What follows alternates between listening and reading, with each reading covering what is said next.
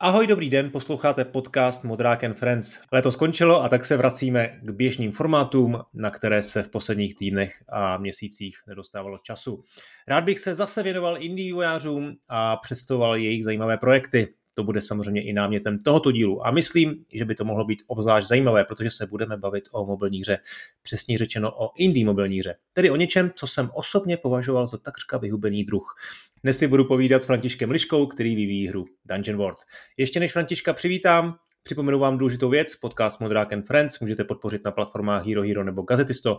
Získáte tam early access k veškerému obsahu, eh, k tomu i bonusové části a zcela exkluzivní epizody. Moc vám předem děkuji za podporu, která mi umožní věnovat podcastu víc času a dál ho rozvíjet. Tak ahoj Františku, jak se máš a co teď hraješ? Tak ahoj, mám se výborně. Eh, hraju teďka remaster uh, Assassin's Creed 3. Hrajeme to s dcerkou, i když to asi není úplně pro děti, teda, protože ono je teďka pět. Hmm. A, ale, ale baví to. Předtím jsme hráli Assassin's Creed Odyssey, tak to se jí líbilo ještě víc. Ale to jsou převážně, já hraju převážně RPGčka, takže to je, hmm. tak, to je tak, co si A jaká, jaká je role tvý dcerky teda při tom hraní? Jako sedí tě na klíně nebo kouká nebo ti radí, co máš dělat, nebo už opravdu jako drží ovladač? No, ona v těch RPG už od tří let drží ovladač, to je jasný. Ale ona v těch RPG hrách většinou jako cestuje, takže když máme někam doběhnout, třeba v Assassin's Creed Odyssey za nějakým questem, tak on je to vždycky přes docela velkou dálku tak to vždycky běží ona. Ona vidí ty markery, kam má běžet, tak, tak to zvládá sama. No hmm. a pak přijdem do boje a to mi vždycky předává rychle. A, a to ji stresuje. Tak to je dobrý, to máte dobře rozdělený. A ještě mi teda řekni, když už jsme začali tohleto téma, tak ty jako vývojář mobilních her, tak jak to máš vlastně, jak, jak dcerka hraje jako hry na mobilu? to je takový jako kontroverzní věc. Že? Asi jsi slyšel ten náš díl, jsme se o tom bavili, že ty mobilní hry jsou eh, v něčem i nebezpečnější než ty klasický na PC, na konzolích. Tak jak to máte vy u vás? Tak eh, u nás my ten mobil dáváme převážně, když někde cestujeme třeba v autě a podobně, aby to vydrželo.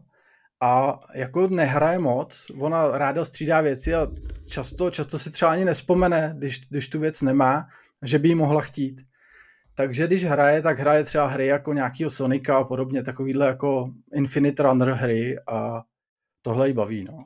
Ale hmm. a, a pak hraje ještě nějaký dětský, jsou tam nějaký, já nevím, Baby Bus se to jmenuje. To jsou takový edukativní, docela pěkně udělané hříčky, jo, které můžu i doporučit. Jo, takže bez monetizace, bez nějakého reklamy a podobně a jenom to jako koupíš prémiovou věc za, za dva dolary třeba a už, už, už, už je to dobrý. Ani to nekupujem, já to dělám jednoduše, aby nebyly reklamy, tak si vypnu wi a tím pádem nemají odkud stahovat. Tím, že Hezky. jsem vývojář, tak vím, jak to ochcávat takzvaně. Dobrý, hele, já se dneska na to tvoje vyprávění o mobilních hrách strašně těším, protože jsem zvědavý, jak to, jak to, jak to vlastně dneska je eh, s, s vývojem mobilních her a s tím, Eh, s tou ekonomickou, s tím biznesovým pohledem na věc, jo? jestli se na tom dá ještě trošku třeba něco, něco vydělat, jestli se s tím dá uživit eh, a jak tu hru dostat mezi lidi. To, to je taky věc, která je hrozně, hrozně důležitá, protože to je prostě na mobilech asi, nebo na tom mobilním, eh, na mobilní platformě největší problém dneska. Ale ještě, ještě než se k tomu dostane, dostaneme, tak bychom asi měli představit tebe jako vývojáře. Ty tedy, čím se živíš? Je to, je to něco, co tě živí na full time, nebo, nebo to je vedlejšák? Tak originální představa byla, že by mi to mohlo někdy živit na full time. Peněžně by to i možná vycházelo, ale uh, ta důvěra v, řekněme, v třetí stranu, která dodává, uh, dodává jako ty oči a řekněme downloady, je nízká, protože to často kolísá a nedá se na to spolehnout a říct, tak rodino, teď budu mít plat takovejhle a příští měsíc poloviční nebo dvojnásobný. Hmm. Že nakonec jsem na poloviční úvazek a v tom zbylém čase tři dny v týdnu dělám Java vývojáře v Plzni, děláme kasové systémy třeba do Lidlu, Hornbachu a podobných krámů. Jo, takže vlastně nejsi nespokojený s těma výsledkama, ale chybí tam ta stabilita, která by ti poskytla tu, tu jistotu, že to můžeš dělat jako na plný úvazek a že tam je ten výhled, řekněme, do, do, na několik let dopředu aspoň. Tomu rozumím. E, a zároveň se teda zabýváš neherníma věcma. Máš teda něco v historii, co si, že jsi třeba už koketoval s herním vývojem, ať už třeba doma jako na koleni, že jsi něco vyvíjel, nebo, nebo třeba asi i sněl o tom, že budeš pracovat někde v nějakém studiu? Jo, tak mě se vždycky, mě se vždycky, já jsem jako nebyl nikdy programátor, ale protože jsem z rodiny programátorů, kde táta je programátor, brácha je programátor, tak když jsem se jako rozhodoval, kam půjdu na vejšku, tak jsem se rozhodoval mezi psychologií a informatikou. A nakonec jsem si říkal, hmm. tak když to zvládá táta a brácha, tak třeba to mám, třeba to mám taky v krvi. krvi. A šel, se, šel jsem na tu informatiku. A tam jsem si říkal, že bych mohl přičuchnout právě k některým těm jako herním věcem. A říkal jsem si, hele, předmět krásy počítačové grafiky a základy počítačové grafiky, to by bylo skvělé, tam bych se mohl naučit třeba modelovat židly nebo něco. No nakonec jsem se tam učil vlastně vyrábět herní engine, protože tam byly jako fyzikální výpočty dopadu světla a já nevím čeho všeho na ty jednotlivé plochy a to zrovna nebylo to, co jsem od toho očekával. Ale v krásách počítačové grafiky už se dá říct, že jsem, že už tam byla určitá předzvěst Dungeon Worldu, protože jsme dělali jeden z úkolů bludiště. A sice bylo jako 2D, bylo úplně jednoduchý, ale už tehdy jsem vlastně generoval náhodný bludiště a musel jsem procházet normálně po šipkách ze zhora, z top-down pohledu tím bludištěm. Tak to hmm. byl vlastně úplně prvotní takovej první, prvotní náznak, že budu jednou dělat takovýhle hry. A to vidím až pětně, jo? to tehdy jsem vůbec netušil. Hmm. A taková úplně obligátní klasická otázka, jak to teda ty máš s hrama, jako jak moc uh, velký jsi hráč a je to prostě součást tvýho, tvý osobnosti, toho hraní? No, do určitého věku to bylo jako moje největší hobby, dá se říct. S čím samozřejmě nesouhlasí rodiče, jak to už ve většině domácností bývá. A konečně se mi povedlo to zužitkovat nějak, což byli taky rádi rodiče nakonec. No. Ale hrál jsem jako, já jsem hrál až moc, eh, dá se říct. Do nějakých třeba 25 nebo tak, pak přišla přítelkyně, děti, víc práce a nakonec se toho času pořád ubývalo, až to dopadlo, že vlastně toho času je tak málo, že když už uh, hraju, tak hraju většinou s dcerkou. Že trávíme ten čas společně a, hmm. a hrajeme takový jako jednodušší hry typu Lucky, to je takový lišák, který skáče něco jako Mario, řekněme. Hmm. No a tak mi řekni, jak, jak je vlastně geneze toho, tý, toho nápadu dělat Dungeon World. Jo? Bylo to, původně si se rozhodl prostě, že to bude mobilní hra, a jaká to bude mobilní hra, nebo původně jsi se rozhodl, že to bude dungeon a přemýšlel si kam. Jak, jak jsi s tou myšlenkou vlastně přišel? No, já už jsem vlastně, nějaký dungeon jsem si chtěl udělat už dávno. Já jsem si dělal v Javě, jsem si dělal jednoduchý editor, kde bych si jako udělal tu místnost a nějakým způsobem to fungovalo. I jsem, i jsem dokonce v nějakém engineu to uh, udělal z toho 3D dungeon, takže, takže uměl to i jako, řekněme, z toho editoru něco vyrobit v čem se dalo ve finále chodit na mobilu. To jsem dělal v LibGDX tehda, frameworku. Ale zjistil jsem, že asi u čtyř příšer, který jsem tam potom přidával ve 2D, řekněme, tak uh, mobilům nestačila paměť. Bylo hmm. to teda tím stylem, jakým jsem to dělal, protože já jsem tehda vlastně z Vovka, z nějakého Vov model vieweru jsem, jsem si vzal, já jsem si řekl, že si udělám jako Diablo jedničku, ale v dungeonu. Tak jsem si z Vovka vzal nějaký modely, on byl jako model viewer, a naparsoval jsem si je do, udělal jsem si, si z toho animace a ty jako 2D obrázky. A teď jsem jako hodně spriteů, obrázků, ty jsem dal za sebe, no jenom, že oni byli hrozně kostičkatý, tak jsem zvyšoval rozlišení, až to bylo jako každý obrázek měl 1024 na 1024. No a jak to dopadlo, když má každá animace 24 až a víc snímků? No samozřejmě čtyři příšery a už, už mobil nestíhal, začalo to crashovat. Hmm.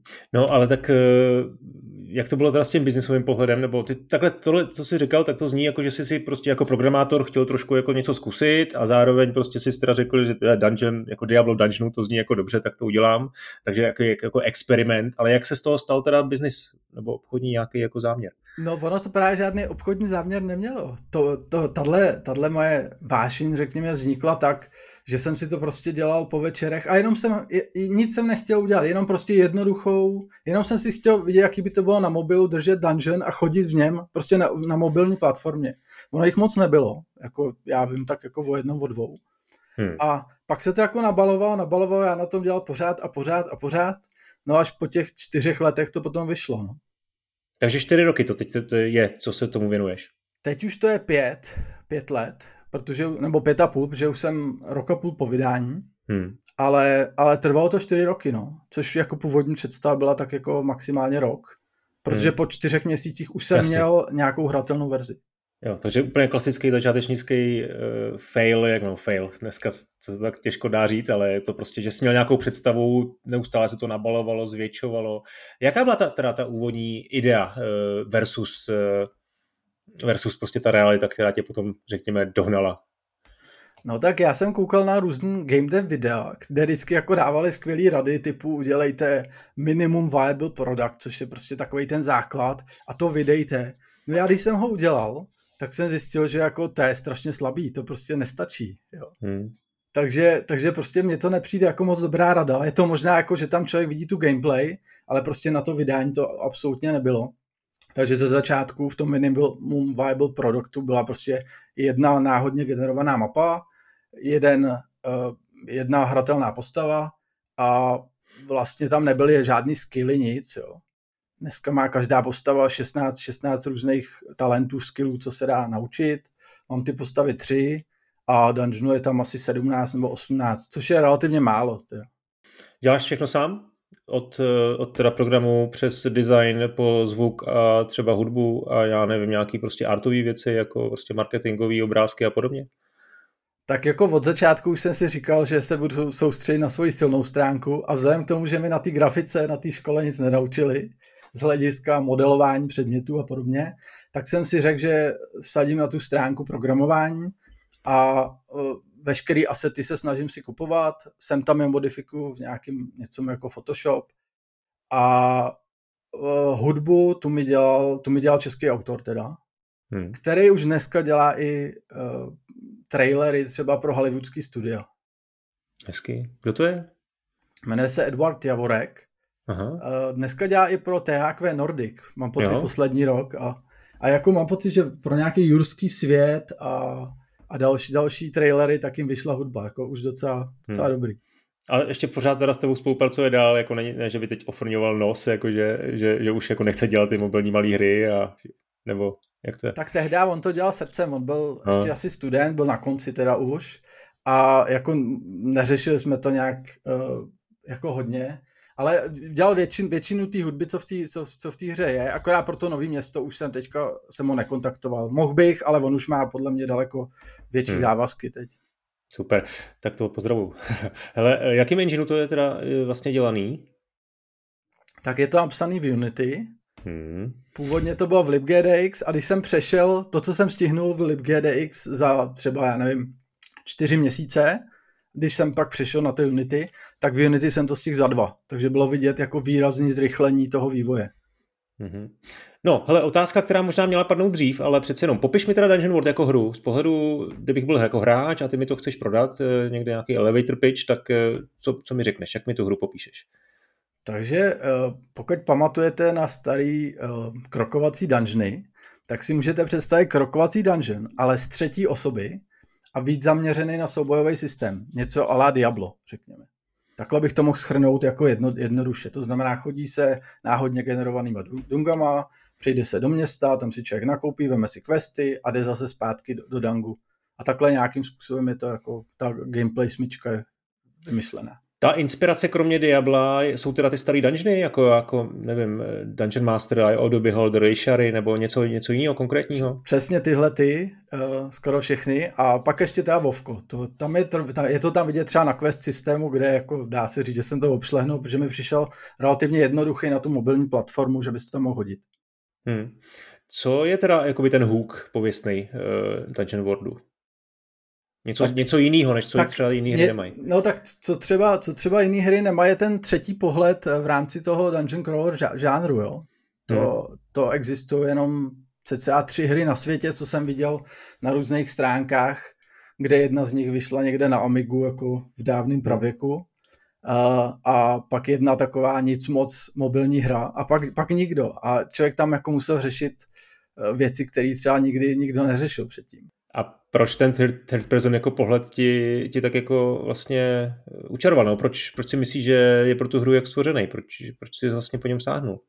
No já jsem, já, mně, se, mně se na těch starých krokovacích dungeonech nelíbilo to, že často to bylo jako ve skupině a v případě, že to bylo real time, tak člověk jako, to byla, to byl takový clickfest, jo. Pořád musel klikat útok, útok, útok, kouzlo, kouzlo, kouzlo, nebo něco takového. A takhle se furt opakoval ten soubojový systém. Hmm. A já jsem nikdy moc neměl rád hry, kde bych ovládal víc postav najednou. Tak jsem si řekl, že budu ovládat jednu. A teď jsem si říkal, ale já bych tomu chtěl dát jako víc než jenom kliknutí. Tak jsem tam, jako jsem si říkal, chtěl bych nějak blokovat a tedy, což by šlo teda i ve first personu určitě, jsou takové hry. Ale eh, jak jsem si chtěl udělat to Diablo jedničku nejdřív v tom LibGDX engineu eh, v Javě, tak eh, tam jsem právě začal s tím, že jsem si tam jako vyrenderoval nějakého válečníka a tam začal ten třetí pohled vlastně. Je to teda to podle tebe jako největší přednost té hry, tenhle ten pohled, nebo No dá se říct, že dneska na ty mobily už ty krokovací dungeony nevychází, takže ona i velká přednost je to, že vůbec takový, takováhle hra vznikla tam. Spousta, spousta těch eh, starších vývojářů, co má ráda tenhle typ her, vlastně mobilníma hrama docela je opovrhuje, takže se většinou soustředí na, na, na PC platformu. No, já právě na tom PC si pamatuju, že byl Legend of Grimrock, který byl hodně, hodně populární a potom přišla spousta takových ne jako kopírek, ale nějakých dalších jako dungeonů, eh, indie dungeonů a ty už jako zase tak úspěšný nebyly. Jo. A to, že ty říkáš, že vlastně na tom mobilu e, žádný krokovací dungeon jako dneska není téměř, že ta konkurence jako není valná, tak jestli to vlastně není spíš taky tím, že to ty lidi jako nechtějí hrát, jo? že to není jako jenom příležitost na ten prostor na trhu volný, ale že to taky není jako důkaz toho, že to ty lidi prostě nechtějí. Tak jaká je ta tvoje vlastně ta zkušenost? To by se jako daří s Dungeon Worldem?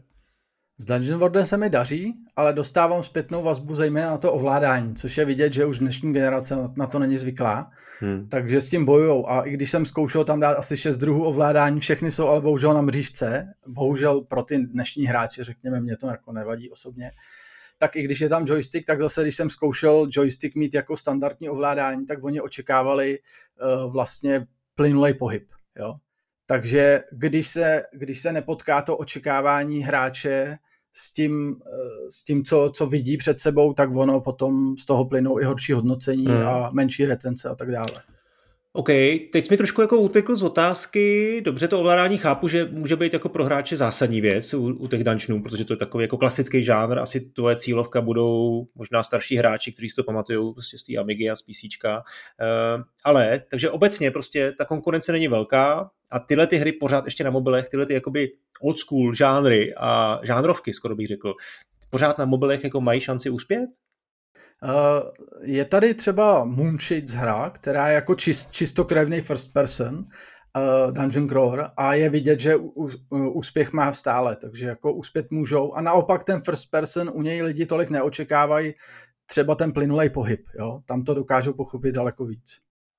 Už se trošku jako možná dotkněme toho marketingu, protože to je věc, která mě jako zajímá docela jako asi nejvíc, protože fakt jsem měl za to, že takový ty nezávislý na koleni vyvíjený mobilní hry, to už je dneska jako fakt něco, co, co neexistuje prakticky, že už to dneska všechno dělají velký filmy, Supercell, eh, čínský eh, továrny, který jako mají přesně vymyšlený ten marketing, ten ty user akvizice a podobně.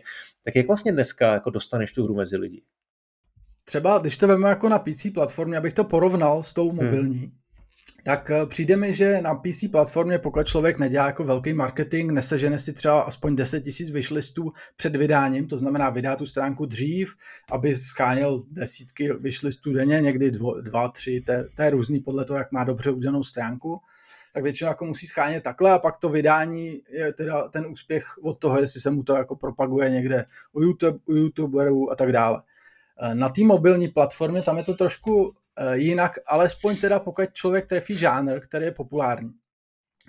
Pokud trefí, který je populární, ale zároveň tam není obrovská kon- konkurence, tak eh, pokud se člověk soustředí na, eh, řekněme, optimalizování té stránky, na klíčové slova, aby byla dobra, jednoduše vyhledatelná, jo, třeba někdo hledá offline RPG hry, tak řekněme, pokud se tam vyskytuje takovejhle, takovejhle řetězec, v tom, na té Google Play stránce třeba, tak on ten algoritmus potom ví, že má doporučovat tuhle hru. Samozřejmě hmm. na, ten, na to jedno vyhledávání je tam těch her třeba 250 nebo 1000 nebo, nebo tak, takže je potom důležité se dostat v tomhle rankování někam nahoru. A to už je teda problém. Jo, takže klíč, jeden, jeden z, jako z, z klíčů k úspěchu je, jsou klíčové slova. A já když dneska zadám do, já nevím, do App Store nebo na Google Play eh, Dungeon Game, tak mi vyjedeš třeba kolikátej. To zase čím, čím obecnější, tím menší šance, že vyjede nějaká indie hra. a spíš vyjedou ty, co mají miliony downloadů hmm. a čím konkrétnější, jo, když už by si zadal, ty by si zadal třeba český akční RPG, tak a český, tak hmm. jako ti vyjede určitě Dungeon World, nebo měl by teda. Ono je to pro každýho personalizovaný, takže někomu to vyjet může, někomu nemusí. No dobře, a tak teď si říkám, jako kdo teda se opravdu jako dostane k té tvojí hře opravdu přes ten vyhledávač. Když říkáš, že musíš zadat takhle jako konkrétní hesla, ty lidi jako zadávají takhle konkrétní hesla. Já bych čekal spíš, že všichni hledají jakoby obecný dungeony třeba, dungeon a hra. Tak eh, jedna část downloadu plyne z těchto těch klíčových slov, Aha. ale jakmile se člověk eh, nějakým způsobem dostane do podvě- povědomí, tak eh, potom už se přibaluje k ostatním hrám, které už jsou slavnější a tam je něco jako podobné hry, a jakmile se člověk dostane do těch podobných her někam na přední příčky u nějaký slavnější hry, jo, tak už mu při, to přináší řádově víc downloadů. Jo, takže ještě ta podoba, podobná hra a prostě to je to vlastně jako na YouTube nebo i na Steamu. Jo, ten, ten systém musí vyhodnotit tvoji hru, že se už docela slušně prodává, takže má důvod ji jako doporučovat dál.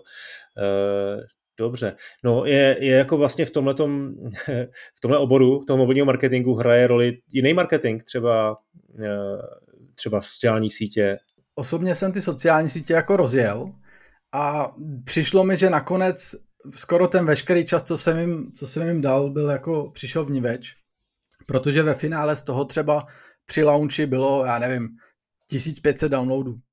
No jenom, že dneska mi chodí třeba jako řád, podobný řád downloadů každý den, tak si dovedete hmm. představit, když člověk stráví různým marketováním na Facebook skupinách a takhle, celý den, jak to je jako efektivní, když mu přijde jenom tolik lidí. No. Hmm. To jsme možná taky mohli říct trošku dřív, jaký máš vlastně ten, ten obchodní model. Ty máš teda free to start, jestli to chápu dobře, to znamená, můžu si to stáhnout zadarmo a část je první zadarmo a potom mi ta hra řekne, jestli chceš pokračovat, tak zaplať? Ne, ne, to já jsem se, je to free to play hra teda, to, to okay. máš pravdu, ale já jsem se snažil, aby aby ona nešla úplně tím proudem, jakým jdou dnešní mobilní hry, který se snaží vydělávat úplně na každém kroku, to znamená, řekl jsem si nějaký pravidla jako hráč, co bych tam nechtěl. Takže jsem si řekl, první věc, co tam nechci, je vnucen reklamy. Takže vnucenou reklamu tam nenajdeš. Pak jsem si říkal, eh, že mám rád reklamy, který, který, za které jsou odměny. Takže třeba já tam hodně, eh, že si může volitelně člověk dát reklamu, že třeba dostane dvojnásobek peněz nebo něco takového. Eh, další věc, co třeba dělají ty dnešní hry, že oni eh, nutí u single player hry být online. A to je právě z důvodu těch reklam, aby mohli nutit ty reklamy, aby si to člověk nemohl vypnout wi a nekoukat na reklamy, tak musí být offline, uh, online i u těch her, což já jsem nechtěl.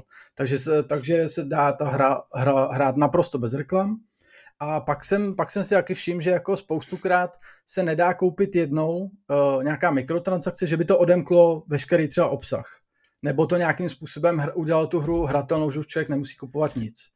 To já jsem právě nechtěl, takže sice se dá nakupovat, je tam nějaký gameový systém, jako bývají v jiných hrách, ale dá se nakoupit prémiový účet, kde člověk získává jako tolik gemů, že si myslím, že není potřeba kupovat už vůbec nic dalšího. Takže je to hmm. vlastně, dá se to koupit jako plnohodnotná hra. I přesto, že já tam neodemykám žádný obsah navíc.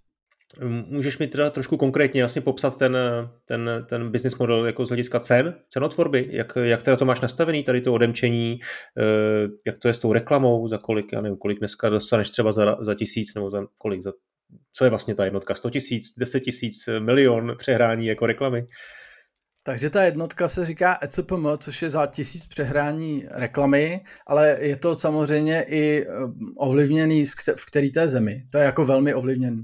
Třeba z Ameriky to může být 1500 korun za uh, těch tisíc přehrání, hmm. Hmm. což je jako pěkný. To Zase je z jiných států to může být třeba 250 korun, z Indie to může být třeba ještě daleko horší. Jo? Hmm. Takže je to velmi ovlivněný tím státem. Takže eh, třeba z hlediska mých příjmů 55% tvoří Amerika právě díky tomuhle. A počkej, a kolik příjmů tvoří teda to přehrání reklám a kolik příjmů tvoří ta, ta, ta vlastně ty, ty, ty, ty jednotlivé monetizace, ty, ty analogy třeba? Tak vzhledem k tomu, že já tam daňově si nejsem jistý v některých zemích, tak to mám vydan na dva způsoby. Jeden způsob je jako s reklamama a s inapama a druhý způsob je jenom s reklamama. A já jsem v některých zemích teda vydaný jenom z reklama, tím pádem Uh, jo. Ten hmm. poměr je tam trošičku jiný než u jiných her. U mě ten poměr, že z reklam mám 70% výdělku a 30% jde, jde z mikrotransakcí. U jiných her je to klidně opačně. Hmm. OK. Hele, a jak to teda funguje jako napříč, řekněme, dobře, máš to venku kolik, tři roky už, Dungeon World, nebo ještě víc? Tak venku to mám jedna a půl roku a, a pět let, řekněme, ono to bylo v nějakém testovacím módu, takže třeba 100, 100 hráčů to testovalo jako předtím, než to vyšlo. No. Dobře, a za ten rok a půl, kdy to máš venku, tak eh, je ta trajektorie třeba jako vzestupná? Nebo, nebo to stagnuje? Ta trajektorie je naštěstí docela lineární, což je docela, eh, docela hmm. dobrý pro mě. No, Jednu... tak lepší byla, kdyby rostla, že jo, ale aspoň to neklesá. Ne, já jsem spokojený s lineární, to je v pořádku. Dobře, dobře, dobře. Pokud mě ten Google bude dávat pořád stejně downloadu, já se nebudu vůbec zlobit, já mám rád, když je to stabilní. A chvilku to začalo klesat, to se mi stalo třeba teďka 13. Čer- července, že prostě ze dne na den mi to padlo o 50% hmm. downloady, hmm. což jako bylo, to je právě to, co, co člověk nechce podrobit Jasně. rodině, prostě vystavit takovýmhlemu stresu, že potom neví, co s tím má dělat tak jsem začal dělat hodně změn právě z hlediska té optimalizace toho klíčových slov a jak, jak třeba brzo e, se zobrazuje review dialog a další věci, protože ratingy jsou docela jako silný faktor, který ovlivňuje potom ve finále e, to množství downloadů. My jsme vlastně vůbec nezmínili platformy. Ty to máš na obou mobilních platformách, na Androidu i na iOS. A, a teď si zmínil, že, že, ty, že ty západní země jsou jako mají lepší, lepší ten, ten, tu výplatu, že jo? v Americe asi je úplně nejlepší. A to se asi týká i, i té platformy, že na iOS vlastně si, aspoň jsem o tom četl, že ty prostě hráči nebo uživatelé iOS jsou vlastně daleko, daleko hodnotnější pro z reklamního biznesu.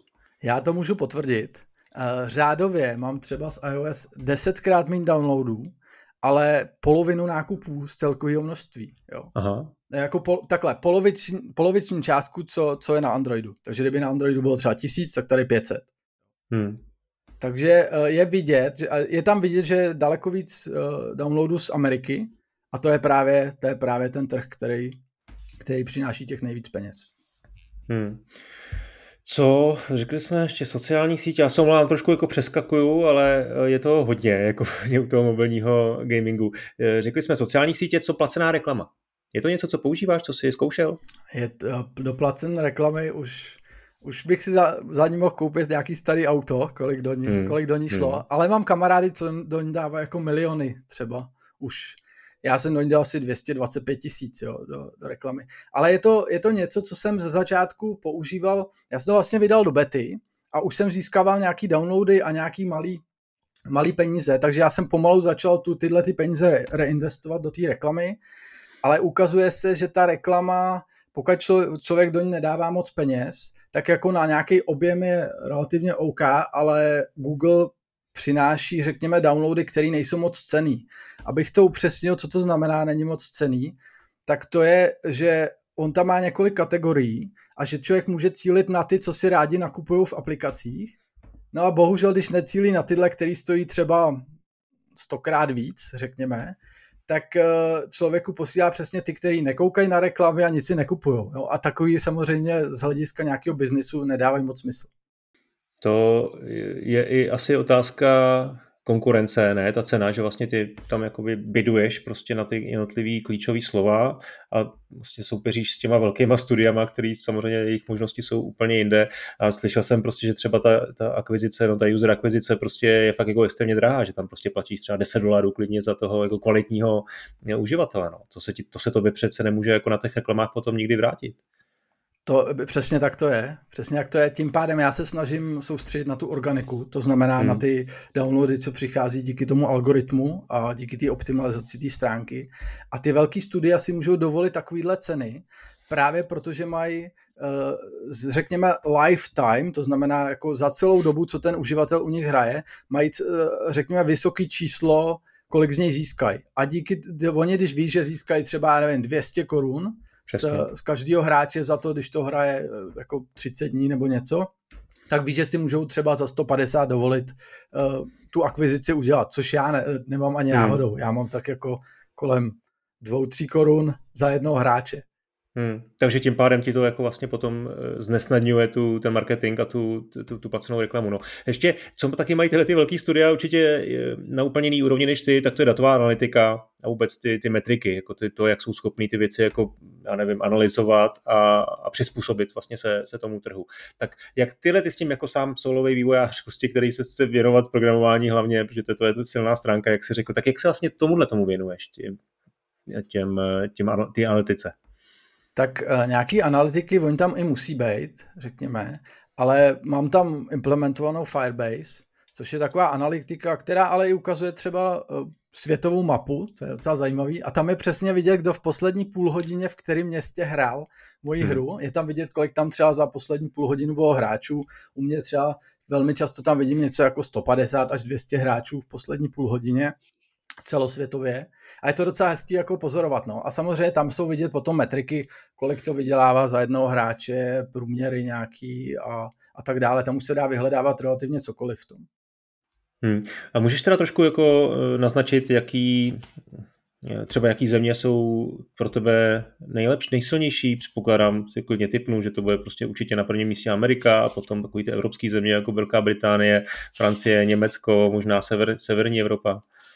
Uh, řekl to naprosto přesně. Uh, jsou to vlastně ty země, které jsou bohatý. Jo? Podle, hmm. Díky tomu potom u nich ta reklama vydělává víc. A třeba která jedna, jedna z těch bohatších zemí, která určitě ti dává taky smysl, je Jižní Korea. Hmm. Jo, tam jsem udělal lokalizaci. I přesto, že mi chodí jako desítky lidí, ani ne denně, tak přesto se tam nachází lidi, kteří prostě přijdou a začnou nakupovat jak diví a koupí si třeba 10 mikrotransakcí. Jo. Hmm. Ale, ale je to prostě jeden ze 200 lidí třeba, nebo ještě z víc. Ale, ale že, že jsou tam takovýhle lidi v Jižní Koreji, který, který jako takhle nakupují, to jsem nečekal. Hele, co třeba Japonsko? Japonsko je trh, který bych chtěl jít jako další. Eh, na něj to, respektive já na něm jsem, ale nemám japonskou lokalizaci, takže uh, asi hmm. se pokusím s nějakým chat GPT ji předvytvořit a pak ji nechám fanoušky zkontrolovat. Já jsem totiž něco četl o tom, že ten mobilní trh tam je jako dost uh, odlišný a možná, že se to týká i Koreji, že tam jako nevím, jestli Google Play tam teda evidentně je v Koreji, já jsem myslel, že třeba tam mají úplně jiný obchody, úplně jiný jako mobilní telefony, když jako Samsung uh, jako japonský výrobci telefonů taky jako jsou nějaký, ale eh, že to zkrátka je, je vlastně úplně jiný standard, takže ne, normálně můžeš prostě dělat, prodávat hru v Jižní Koreji a kdyby si udělal lokalizaci do japonštiny, tak i v Japonsku. Jo, tak ono, kdo umí uh, anglicky v Japonsku, tak se to stahuje i dnes. No, to asi Ale co třeba, co třeba jsem si všiml, to teda ani úplně odpověď na to, tak právě, uh, jak jsme se bavili o tom ECP, o té metrice za tisíc shlednutí, hmm. tak Japonsko je jedna z těch, která má jako vysokou metri- no, metriku, no. že se fakt vyplatí. Korea, Japonsko, USA ty, a ty bohaté státy, Švédsko, a tak dále. Hele, a co pak teda ty země, kterých je, kde jich je jako hodně, kde ta, ta, ta kupní síla není taková, ale zase to doženou tím, tím počtem, typicky samozřejmě Čína, ale vím, že se hodně hrajou hry i třeba na Filipínách, v Indonésii a podobně. Uh, ty chodí docela po hodně, ho, hodně velkém množství. Dokonce třeba do Indie, když jsem dělal nějaký Google Ads reklamy, tak uh, to jsem dokázal se třeba 800 denně, jo? ale to byly právě ty, co si nic nekupujou. A z hlediska těch, co chodí do mý hry nejvíc, tak ku podivu, nebo teď já se tomu vlastně zas tak nedivím, jo, ale jsou to rusáci. Hmm. A je to podle mě z důvodu, že já mám jakoby tu hru nazvanou, že je offline, a oni samozřejmě s tím přístupem k internetu neví, jak to budou mít nebo nebudou, takže tam odsaď mi jde třeba 200 downloadů denně. A pak jako hodně Brazilcí teda. Těch je třeba 120 downloadů denně mám z Brazílie, což je docela taky dobrý. Ale ta, ty, ty nejsou moc jako ekonomicky, eh, se z nich moc nevytěží. Jo. A máš nějakou soukromou tabulku, prostě kdy víš teda nějaké jako metriky průměrně kolik třeba máš jako z jednoho uživatele na Filipínách, v Rusku, v Brazílii, v Americe, v, v Česku? Tohle se právě dá přesně vykoukat, vykoukat z těch statistik. Já mám pocit, že z Česka to bylo jako pár korun, z Ameriky třeba, třeba 7 až 13, ono záleží, jaký iOS versus Android, jo, hmm. a že se to takhle, takhle liší. Ještě k tomu Rusku jsem chtěl říct jednu zajímavost. Ono to jako vývojáři ví, ale ostatní to třeba netuší, že Google zablokoval veškeré výdělky z Ruska a zároveň i reklamy. Takže jo. Rusáci to hrajou bez mikrotransakcí a bez reklam. Tím pádem já z těch 220 mám jenom, řekněme, problémy s tím, že oni jsou takový národ, který si docela jako stěžuje. On se to nezdá, ale hmm. z hlediska těch uh, reviews, co sleduju, tak jako od nich chodí nejvíc nějakých výtek a tak dále. Jo. Takže já vlastně s ním mám, mám jenom náklady a nemám z nich vůbec nic. Hmm. Hele, jak dlouho běžný hráč hraje Dungeon World. Jo? Narážím na to, jestli to je hra, která to taky jako něco, nad čím asi ty vývojáři hodně přemýšlejí, řek, řekněme třeba ze Supercellu a podobně, protože potřebují toho hráče udržet co nejdíl. Hmm, a Dungeon World je přece taková jako trošku jako typicky, typická hra v tom, že předpokládám, že jako máš tam dobře generovaný dungeony, ale je to asi něco, co toho hráče vlastně za pár týdnů, za pár měsíců možná jako přestane bavit a jde prostě někam dál, asi možná i dřív, ne? Nebo tak jako průměr úplně nevím. Eh, ta dílka hry je asi největší slabina teda aktuálně mý hry. A, a bohužel já, já jsem začal ten vývoj v Unity tak, že nemám editor. Tím pádem já všechno hmm. dělám ručně a teď na to extrémně doplácím. Takže kdybyste někdo začínal, doporučuji editor, protože dělání obsahu do hry trvá nejdíl. Jo, třeba 10 minut obsahu novýho dělám i několik měsíců. Jo, hmm. uh, aktuální dílka hry, řekněme, kdyby to člověk hrál jenom za jednu postavu a chtěl dohrát eh, neopakovatelný obsah, to znamená, jako kdyby hrál Diablo, tak by dohrál těch pět aktů třeba, tak já tam mám jeden akt a teď druhý, řekněme, tři levely z, z druhého aktu. Takže uh, hrál by to třeba dvě a půl hodiny čistého času něco takového, záleží samozřejmě ty rychlejší hráči a pak to jde na těžší obtížnost a samozřejmě může to hrát ještě za další dvě postavy, takže může nahrát třeba desítky hodin, to, je, to záleží na něm a díky nějakému žebříčku hráčů, kde se docela předbíhají, tak eh, existují i třeba ten top hráč eh, v mý tabulce nahrál 93 dní čistého času. Ty jo, tak to už je pěkný, to už je pěkný. Víš o něm něco víc, nebo to je prostě mám jenom tady položka statistiky, tabu... Mám tady statistiky. Uh, 150 tisíc nepřátel zabil, 3600 bossů a jeden boss je za tři levely, jo? Jednou, jednou za tři levely. Uh, o 70 krát, 8 krát umřel a doděl, jako došel dungeonu 10 tisíc. 10 tisíc dungeonů musel dojít. Jeden trvá 3 hmm. až 5 minut, jo? tak si to budete představit. A celou hru dohrál 679 krát. To je crazy, no. To je dobrý. Ale to jsem, jako, už jsem to někde jako slyšel v nějakém rozhovoru s vývojářem a nějakýma různýma zkušenýma veteránama, že říkali prostě na každou hru i sebe horší a sebe méně známou, tak se na světě najde prostě nějaký fanoušek, někdo, kdo si ji prostě oblíbí a kdo tomu úplně totálně propadne. A to je, tohle to je teda konkrétně příklad i Dungeon Worldu, jo. Ne, nemyslím, že to je špatná hra vůbec, ale že prostě si našel někoho, kdo tam je schopen takhle investovat tolik času, to je, to je jako skvělý. Eh, to vlastně mě trošku přivádí k otázce, jestli existují velryby v tom případě. Máš tam vlastně nějakou tu monetizaci nastavenou tak, že takovýhle člověk, který tomu úplně jako propadne, tak je schopen nebo může vůbec do té hry jako investovat třeba i stovky dolarů, který, což je něco, co ti může jako hodně jako zlepšit rozpočet.